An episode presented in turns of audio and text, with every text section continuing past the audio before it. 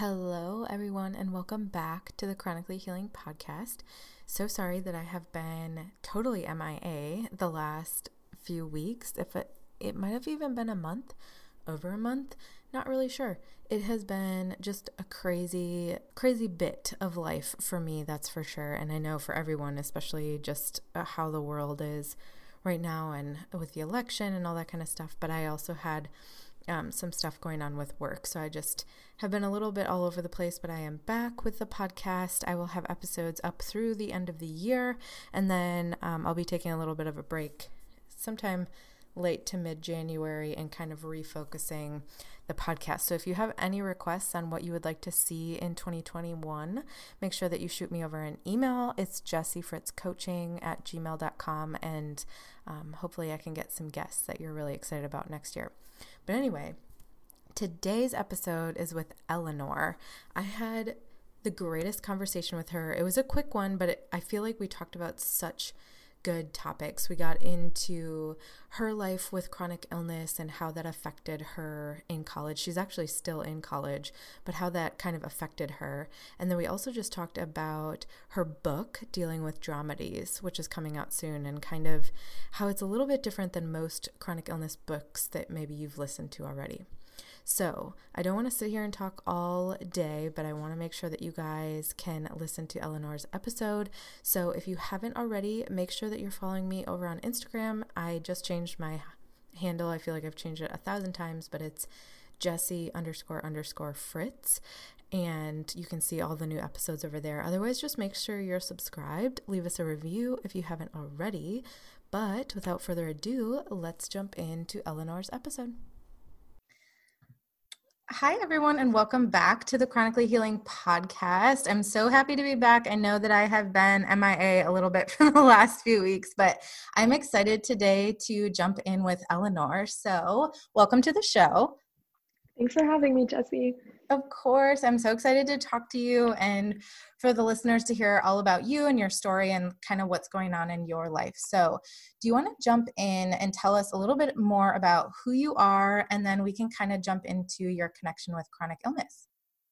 Sure. Uh, hi, everyone. I'm Eleanor, and I'm an author, screenwriter, and currently I'm a junior in college, so I have a whole lot going on. Um, I'm also a patient at the same hospital where I go to college. So that's mm. an interesting double life that I have going on there. And in December, I'm going to release my second book called Dealing with Dramedies, where I discuss everything about my journey with chronic illness from the daily rundown to everything that's been going on since I was diagnosed my freshman year of college. Wow, that's you do have a lot going on. Good for you. That's awesome. Thank you. Trying to keep myself busy. yeah, I hear that. And I always love to hearing from other women, people, anyone that has um, chronic illness who um, you know, is able to still kind of go after the things that they love to do. So, can you tell us a little bit about your chronic illness journey? Because people really love to hear about that so they're able to connect with you and kind of understand where you're coming from. Of course. So the chronic illness that I have is called necrotizing autoimmune myopathy. And mm. it's basically an autoimmune disease where my body essentially attacks my muscle cells. Mm. And uh, so my story started, this is the short version, the long version is in the book, but it started in my freshman year of college. So for the first semester, I was, you know, adjusting to moving on campus, and I had lived overseas in Lebanon for the most part of my life. And I was getting used to this new environment and you know campus dining that was a whole new yeah. dietary change so all sorts of changes coming from everywhere and then towards the end of my fall semester i started feeling really lethargic and mm-hmm. i barely had any energy to get out of bed i couldn't take the stairs and like i'd be on walks with my friends and they'd already arrived to the place we were going to and i was trailing behind but I didn't think much of it. I just thought, you know, I'm exhausted from finals. I'm just studying too hard. It's going to be fine eventually. So I came back from winter break, uh, back to college, and that's when it really got bad to an extent that I couldn't get into a car without help.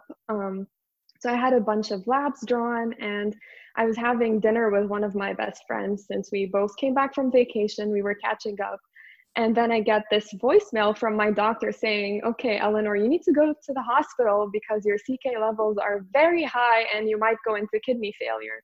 Wow. Um, I, I know. So it was like a bit of a shock. I had to pack up everything. My friend came with me to the hospital. Thankfully, I had her. And it was a, really a whirlwind from there. I spent about a month in total in and out of the hospital. I had a surgery done. Wow. I missed a whole lot of classes. So it was really an exhausting experience. And by the third time I was in the hospital, they started me on meds and they gave me my diagnosis. So it was a really exhausting journey, but I'm glad they finally found out what it was because necrotizing autoimmune myopathy affects I think about 300 people in the US. It's a very, very wow. rare autoimmune disorder. So I'm glad they finally found out what it was. And I've been dealing with it since then. Yeah. Yeah. I was going to say, I know when we connected to do this podcast, I I had never heard of this. Um, and so I can't even imagine what that was like to go through, especially when you're so young and just like, you know, that's not, you're not, you're not supposed to feel exhausted when you're right. 20. um, like, so what, I guess how, how do you continue? Is this something that can be cured? Is it something that you'll continue to kind of live with throughout your life? What is that like for you? Well, unfortunately, the consensus is with all autoimmune diseases, you can never be cured. Hopefully, at some point, I'll be in remission and I won't show any symptoms, but I'm not at that point yet. I've come mm-hmm. a long way for sure. Like when I first started, I could barely walk, I could barely do anything, but now I have a somewhat normal mobility and I've been better since when it first started. But um, no, it can't be cured, but I'm hoping yeah. remission will come along the way. Yeah, I hear you on that. Like with uh, Hashimoto's, and mine is, I, I hate saying this, it's like a, a more popular one, meaning people actually right. know what it is. And there's been like so much more research than some of these other autoimmune disorders. But even that, I mean, there are people that technically go into remission or consider themselves cured, but really that's not that doesn't necessarily need to be the goal. I think the goal is to like get yourself to like a healthy state where you can move forward. So yeah, that makes sense. So, what are mm-hmm. you going to college for? Interesting story. So, I started college as a biomedical engineering major and I finished my pre med track. But towards when my symptoms peaked, I was fainting before my lab classes. So, I wow. had to take it down a notch and, you know, focus on other things that don't require me to stay on my feet for three hours a day um, at a time. So I switched and I majored in English, and mm-hmm. that allowed me to focus more on my writing and my book. And that's what essentially helped me get through the really dark times in college. Yeah, was writing. And so that was kind of like a question I had. So I actually I didn't find out I had Hashimoto's until after college, but it started in college and I kind of went through all of the the different things that you mentioned as well. I think like and I've heard this from other people as well with chronic illness is just like if it pops up in a typically stressful time of your life, like say college or you know first job or something like that we kind of tend to push it off and sometimes so do doctors because you're like oh well yeah of course you're stressed. Of course you're tired. Of course this like all these things. And you and you push it off to the point sometimes where it gets really bad. Or for me for example my my doctor um told me that I had depression when really it wasn't. It was just like un uh, they weren't figuring out what the actual trajectory of Hashimoto's was. So I'm just wondering for you, what was it like or what is it like being in college with a chronic illness? Do you feel like um, it stops you from doing things that any that maybe a normal college student would do or do you feel like you've been able to kind of like blossom from it? Oh, definitely. It stopped me from doing what people think is normal, but then I had yeah. to redefine what was normal. Like, sure, I couldn't go to frat parties all the time yeah. or, you know, get drunk at two in the morning. Yeah. That wasn't exactly the path I had, but I had to create my own version of normal. Because um, I was pushing, like you said, like many of us start pushing our symptoms away and we're like, no, it's it's fine. But really like I was feeling symptoms in like October of 2018 and I was diagnosed in February of 2019. So I mm-hmm. kept procrastinating all of that just because I wanted to hold on to that sense of normalcy, you know, like being able to go out with friends all the time and not have to tell them I can't hang out because I'm in the hospital for a treatment or I'm getting having a surgery done. So that was really the hard part. But um, with college, I'm glad that I had a really supportive system. Like I had great best friends. I had barely known these people for three months, but they were really supportive. Like sometimes they tutor me in the hospital and they let me know on what I missed out.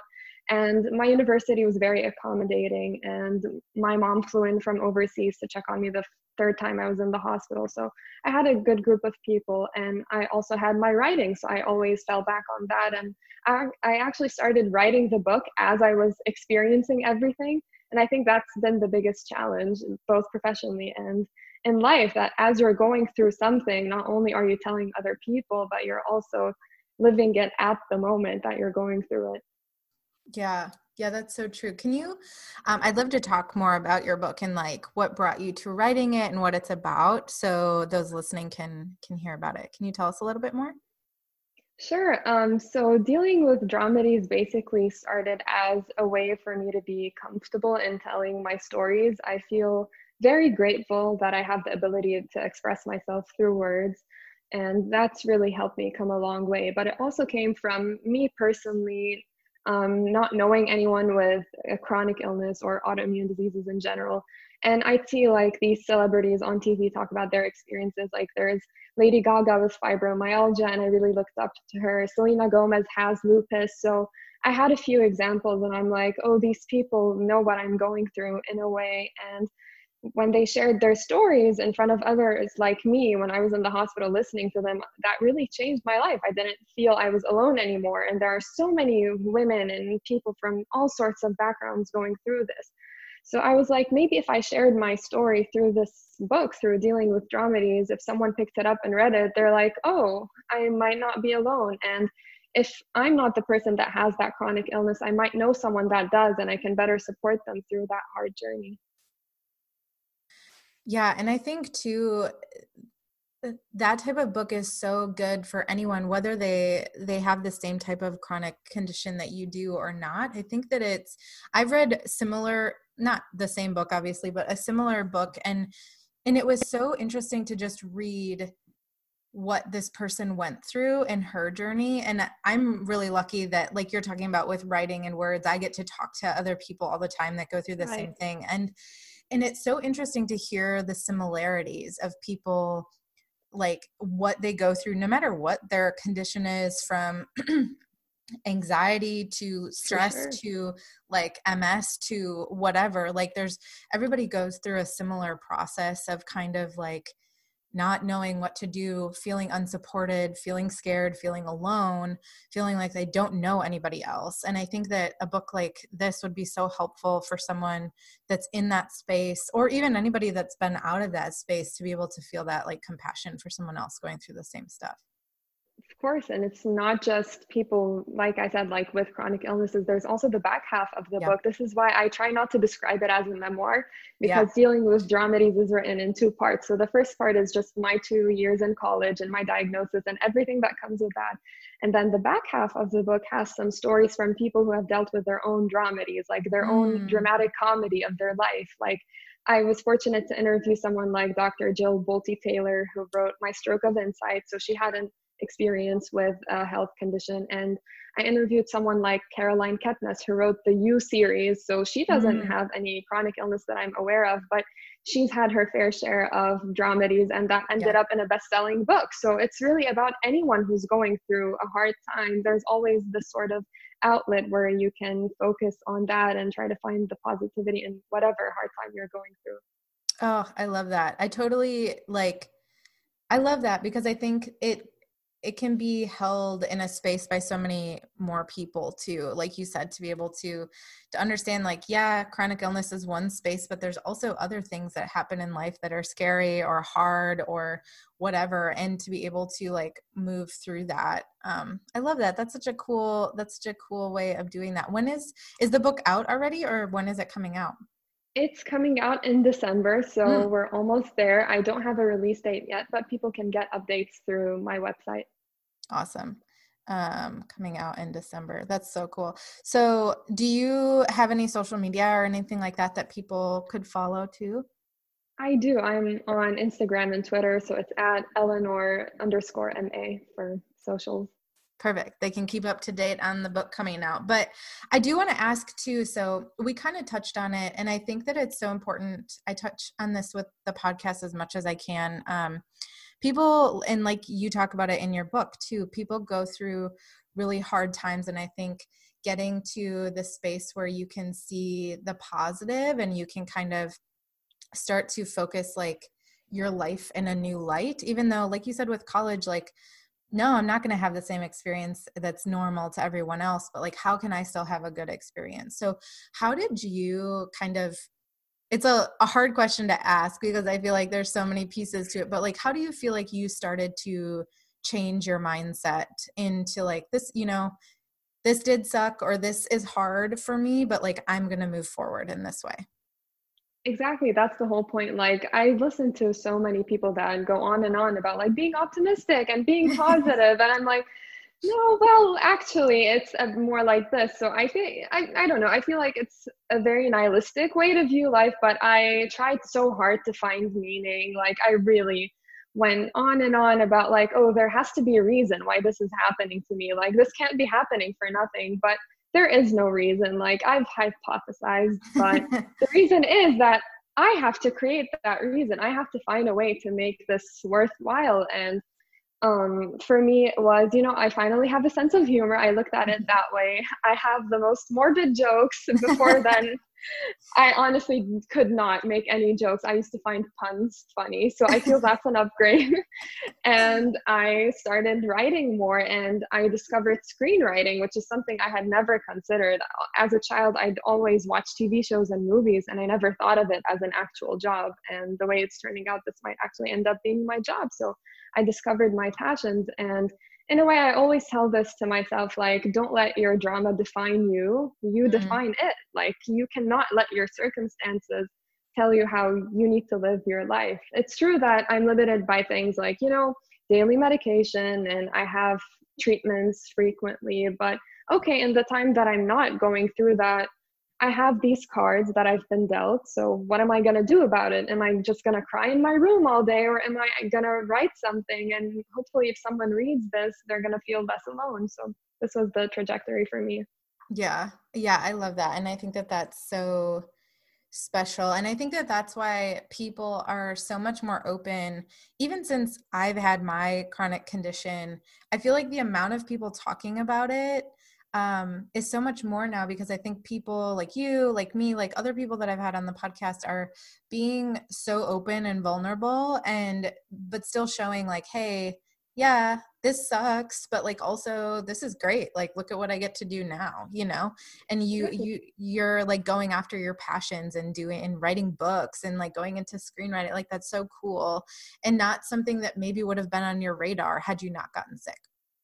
That's true. I try to think of it that way. And that's why like I love your podcast. Like we're not just people with chronic illnesses. We're people. I mean, that's part of our lives, but it's not everything that we do. I don't I don't talk about this all the time, you know? Like I write, I watch shows, I hang out with my friends. I used to travel before the pandemic. I mean, like yeah. we have a lot more to us. There's more to people than just, you know, the trauma that they have. Mm-hmm. Yeah. So, what are some things um, that you like to do, like for yourself, rituals or routines that you like to do for yourself that kind of keep you feeling your best?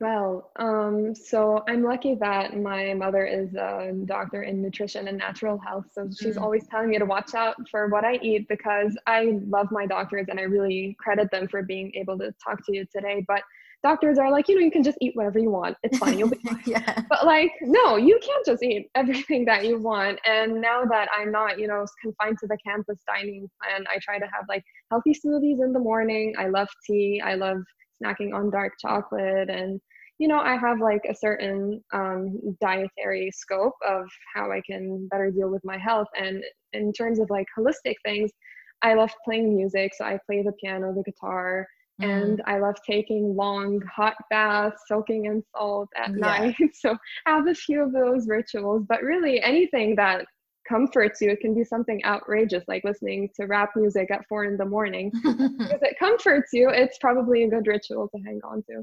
Yeah. Yeah, I agree. And I also think that rituals and routines can change. Like I used to be right. very rigid with my morning routine because it was very helpful at the time. And then the pandemic hit and you know, I needed to put energy in other places. Like my morning just wasn't something that I could focus on anymore. And it's something that now I, I like want to move back into.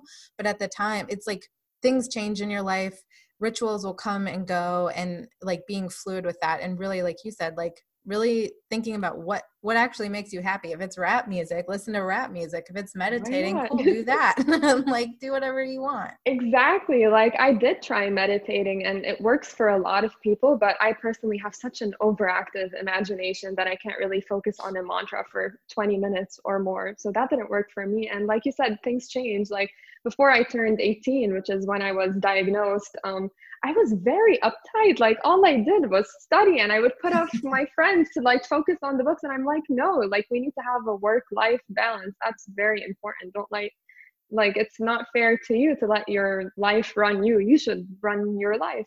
Yeah. Yeah, I love that. That's so important and it it hits home even for me at like 32 years old and uh, like I feel like I'm I'm in a space where I'm like, you know, I think I'm going to like shake some stuff up.